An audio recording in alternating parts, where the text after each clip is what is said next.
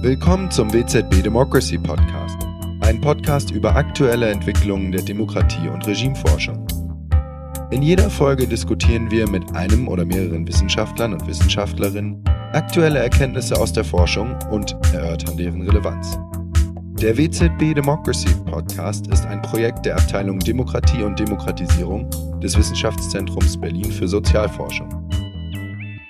In dieser 17. Folge des WZB Democracy Podcast spreche ich mit Werner Krause über die Ergebnisse der Europawahl und den Zugewinn der Rechtspopulisten im Europäischen Parlament. Außerdem werden wir auch über die Auswirkungen der neuen rechten Europa-Fraktion sprechen. Willkommen auf dem Democracy Podcast, Werner. Hi, schön hier zu sein. Äh, wir sitzen heute im WZB ähm, und äh, Werner, du bist bereits seit äh, 2017 wissenschaftlicher Mitarbeiter in der Abteilung Demokratie und Demokratisierung und promovierst gleichzeitig an der Berlin Graduate School of Social Sciences an der Humboldt-Universität. Ähm, deine Hauptforschungsinteressen liegen äh, im Bereich des politischen Wettbewerbs, äh, insbesondere mit einem Fokus auf radikale Parteien und auf dem Wahlverhalten von Wählern sowie auf quantitativen Methoden.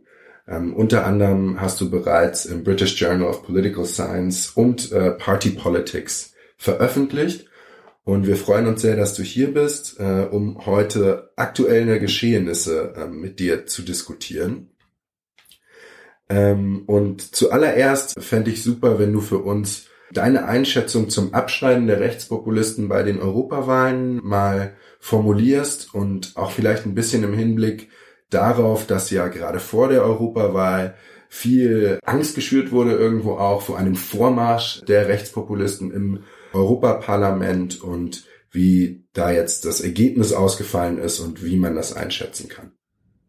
Ähm, ja, ganz allgemein glaube ich, dass die ähm, Europawahlen zeigen, dass sich in Europa immer mehr eine Konfliktlinie manifestiert zwischen denjenigen, die mehr EU wollen, die die Öffnung wollen, die die Kooperation wollen und denjenigen, die die Abschottung suchen, die also in den Nationalismus flüchten.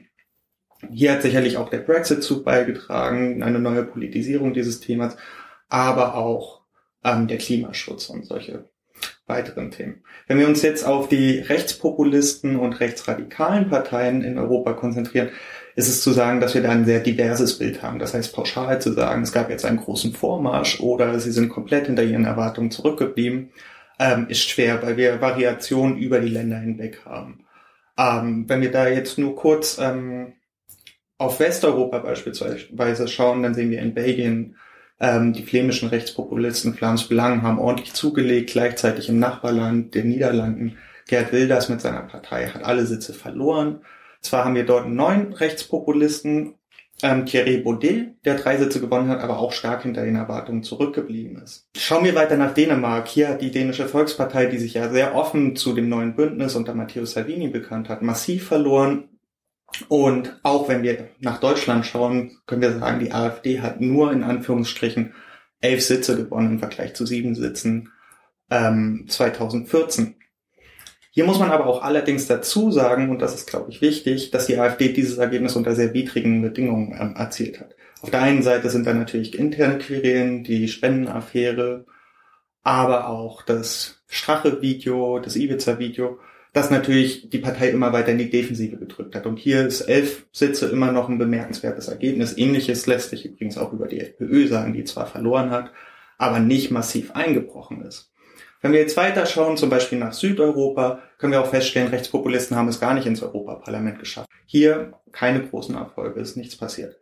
Das heißt aber insgesamt nicht, dass Rechtspopulisten hinter ihren eigenen Erwartungen oder sie sind hinter ihren eigenen Erwartungen zurückgeblieben, aber das ist eigentlich kein beruhigendes Moment. Denn wir können zum Beispiel nach Italien schauen. Massive Zugewinne für die Lega, für die rechtsradikale, rechtspopulistische Lega. Dazu noch fünf Sitze für die rechtsradikale Fratelli d'Italia. Ähm, in Frankreich Marine Le Pen stärkste Kraft wieder geworden, die Brexit Party stärkste Kraft in Großbritannien geworden. Und das ist auch bemerkenswert, viele stellt inzwischen die drittstärkste Kraft in der Fraktion der Europäischen Volkspartei, sollte sie in dieser Fraktion bleiben. Das heißt, wir haben hier signifikante ähm, Gewinne, die auch etwas über die Stellung der Rechtspopulisten in Europa inzwischen aussagen. Das heißt, alles in allem Und das, glaube ich, ist auch eher ein Spiegelbild darüber, wie sich unsere gesellschaftlichen Diskurse verschoben haben. Wenn wir sehen, dass ähm, Rechtspopulisten in vielen Ländern mit die stärksten Kräfte sind, wenn nicht sogar die stärksten Kräfte, die Fraktion im Vergleich zu früher wesentlich größer geworden ist, also sie konnten um 30 bis 40 Sitze zulegen, dann ist es eigentlich eher ein Signal dafür, wie sich unsere Wahrnehmung verändert hat, wenn wir sagen, wir haben hier keine große Welle von Rechtspopulisten vor uns. Generell bleibt natürlich zu sagen, ähm, dass die Rechtspopulisten keinen wesentlichen Einfluss auf die EU-Politik in Zukunft haben werden. In den meisten Fällen bedarf es im Europaparlament einer absoluten Mehrheit und davon ist, sind Rechte, Rechtsextreme, Nationalisten weit entfernt. Das heißt, hier besteht eigentlich kein, keine, ähm, kein Grund zur Sorge. Nichtsdestotrotz werden durch die Zugewinne natürlich Rechtspopulisten an Redezeit gewinnen und auch mehr Aufmerksamkeit bekommen können und auch in Parlamentsausschüssen beispielsweise mehr Vorsätze übernehmen können. Und ähm, das ist etwas, auf das es in Zukunft zu achten gilt. Und das ist sicherlich ein Einflussfaktor, von dem die Rechtspopulisten profitieren werden. Das heißt, ähm, wie ich schon sagte, die neu anberaumte Fraktion wird wesentlich größer sein als ihre Vorgängerfraktion. Die polnische PiS wird nun stärkste Kraft in ihrer eigenen Fraktion sein, der europäischen Konservativen, in der auch die britischen Tories vertreten sind, solange sie noch Teil der EU sind.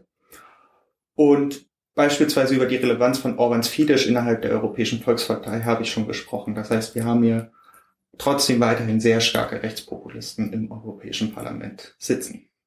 Die Rechtspopulisten haben jetzt im Europaparlament ja auch eine neue Fraktion gegründet. Äh, unter dem Namen Identität und Demokratie haben sich da mehrere Parteien zusammengeschlossen. Ähm, wer ist da genau dabei und was können wir von denen im Europaparlament erwarten? Genau, die, diese Fraktion hat sich ja am 13. Juni gegründet, das heißt ungefähr vor drei Wochen. Und es war ja schon vorher große Skepsis angesagt, ob diese Fraktion überhaupt zustande kommt, aufgrund inhaltlicher Differenzen zwischen den Parteien. Und diese Skepsis war berechtigt, wie wir sehen, weil es ist nicht zu der angekündigten Superfraktion gekommen. Das heißt, es haben sich jetzt einige Parteien zusammengeschlossen. Insgesamt sind es 73 Mitglieder des Europäischen Parlaments. Das heißt, es sind so ungefähr 10 Prozent der Abgeordneten. Ähm, Wer ist ja jetzt eigentlich dabei? Also federführend wurde diese Fraktion ja angestoßen durch Marine Le Pen aus Frankreich und Matteo Salvini aus Italien. Diese beiden Parteien sind auch die stärksten Vertreter in der Fraktion. Mit dabei sind auch die AfD, die österreichische FPÖ oder der Flams Belang, wie ich schon gesagt habe, der Erfolge in Belgien einfangen konnte. Hinzu kommen noch einige kleinere Parteien. Ähm, dazu muss man auch sagen, dass einige Parteien, die sich dieser Fraktion anschließen wollten, wie zum Beispiel die Partei von Gerd Wilders aus den Niederlanden es gar nicht ins Europaparlament geschafft haben. Hm. Das heißt, insgesamt ist die Fraktion schon kleiner als ursprünglich geplant. Das liegt aber auch daran, dass einige große mögliche Partner sich nicht dieser Fraktion angeschlossen haben. Wer ist das? Das ist zum Beispiel die polnische Peace. Ausschlaggebend war hier mit unter, unter anderem ähm, die angestrebte Russlandpolitik. Hm. Ähm, wer ist noch nicht mit dabei? Nigel Farage's Brexit Party ist nicht mit dabei. Ähm, genauso die neu gegründete oder neu erfolgreiche ähm, Partei Vox aus Spanien und einer der großen Fische Fidesz hat sich auch nicht dazu entschieden, sich dieser Fraktion anzuschließen, sondern strebt weiterhin die Mitgliedschaft in der Europäischen Volkspartei an.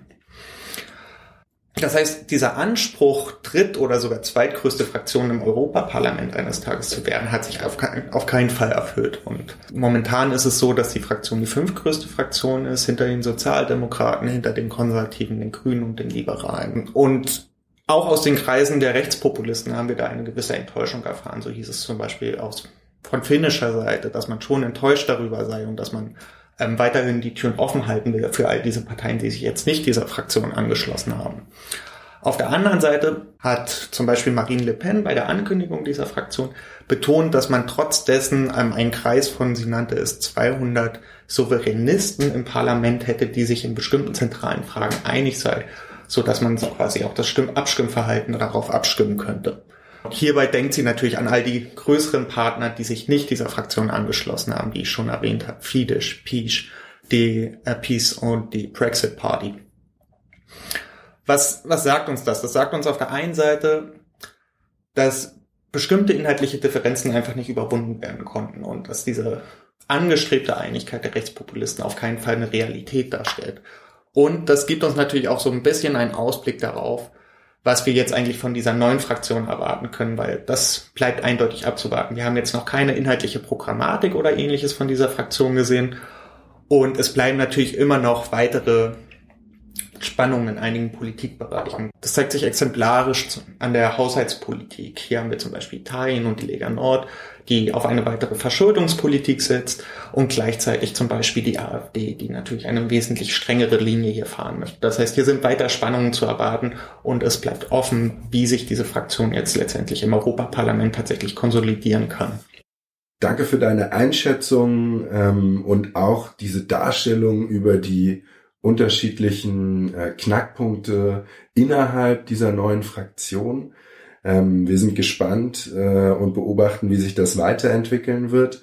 Ähm, abschließend vielleicht noch ganz kurz einen Ausblick. Momentan laufen die Verhandlungen über mögliche Koalitionen im Europäischen Parlament, um stabile Mehrheiten ähm, zu etablieren für die nächsten, nächste Legislaturperiode.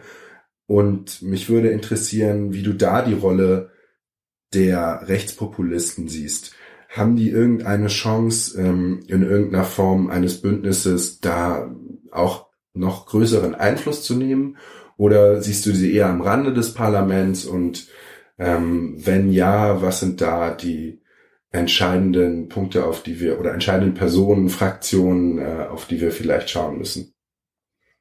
Ähm, wie ich schon gesagt hatte, ich glaube nicht, dass ähm, die Rechtspopulisten in, der nächsten, in den nächsten fünf Jahren eine große Rolle im Europaparlament spielen werden. Zumindest nicht, was die Mehrheitsbeschaffung angeht. Hier haben Europäische Volkspartei, Sozialdemokraten genug damit zu tun, herauszufinden, wer jetzt eigentlich die, den Vorsitz und die Präsidentschaft übernimmt. Gleichzeitig müssen Bündnisse mit den Liberalen und den Grünen geschmiedet werden. Das sind ja die ähm, mit die größten Gruppen. Und das heißt, diese unterschiedlichen Fraktionen haben extrem viel damit zu tun, erstens eigene Verluste zu verarbeiten und zweitens Kooperationen aufzubauen. Und ich glaube auch, dass diesen Parteien sehr gut dabei geraten wäre, nicht weiter auf ähm, Rechtspopulisten einzugehen und irgendwie zu versuchen, deren Positionen zu antizipieren oder diese sogar mit in die Verantwortung zu ziehen, sondern diese Parteien oder Fraktionen sollten jetzt darauf achten, dass sie selber stabile Mehrheiten zustande bekommen, um die Politik in Europa gut gestalten zu können. Also wir haben eine neue Kraft im Europäischen Parlament, aber wahrscheinlich wird der Einfluss dann doch begrenzt bleiben. Und äh, mit dieser Aussicht, äh, lieber Werner, nochmal vielen Dank von meiner Seite für das spannende Gespräch und die Einblicke und deine Einschätzung zu den aktuellen äh, Entwicklungen und den Ergebnissen der Rechtspopulisten bei der Europawahl. Und ich hoffe, wir können dich ganz bald äh, wieder auf dem WZB Democracy Podcast begrüßen. Äh, in den Show Notes haben wir natürlich äh, wie immer auch die letzten Publikationen von Werner verlinkt. Also wenn ihr noch Interesse habt, weiter ähm, seine Forschung zu Rechtspopulisten euch anzuschauen, dann könnt ihr das unter den Links unten in den Beschreibungen tun. Danke, Werner. Danke dir. Wir hoffen, euch hat diese Episode des WZB Democracy Podcast gefallen. Hinweise zu erwähnten Büchern, Artikeln oder Daten findet ihr in den Show Notes. Falls ihr nicht bis zur nächsten Podcast-Folge warten wollt, checkt doch unseren WZB Democracy Blog unter democracy.blog.wzb.eu. Dort findet ihr viele weitere Beiträge aus der Forschung unserer Abteilung Demokratie und Demokratisierung am WZB. Für mehr Informationen zum WZB und der Abteilung als solches besucht auch die Webseite des WZB unter www www.wzb.eu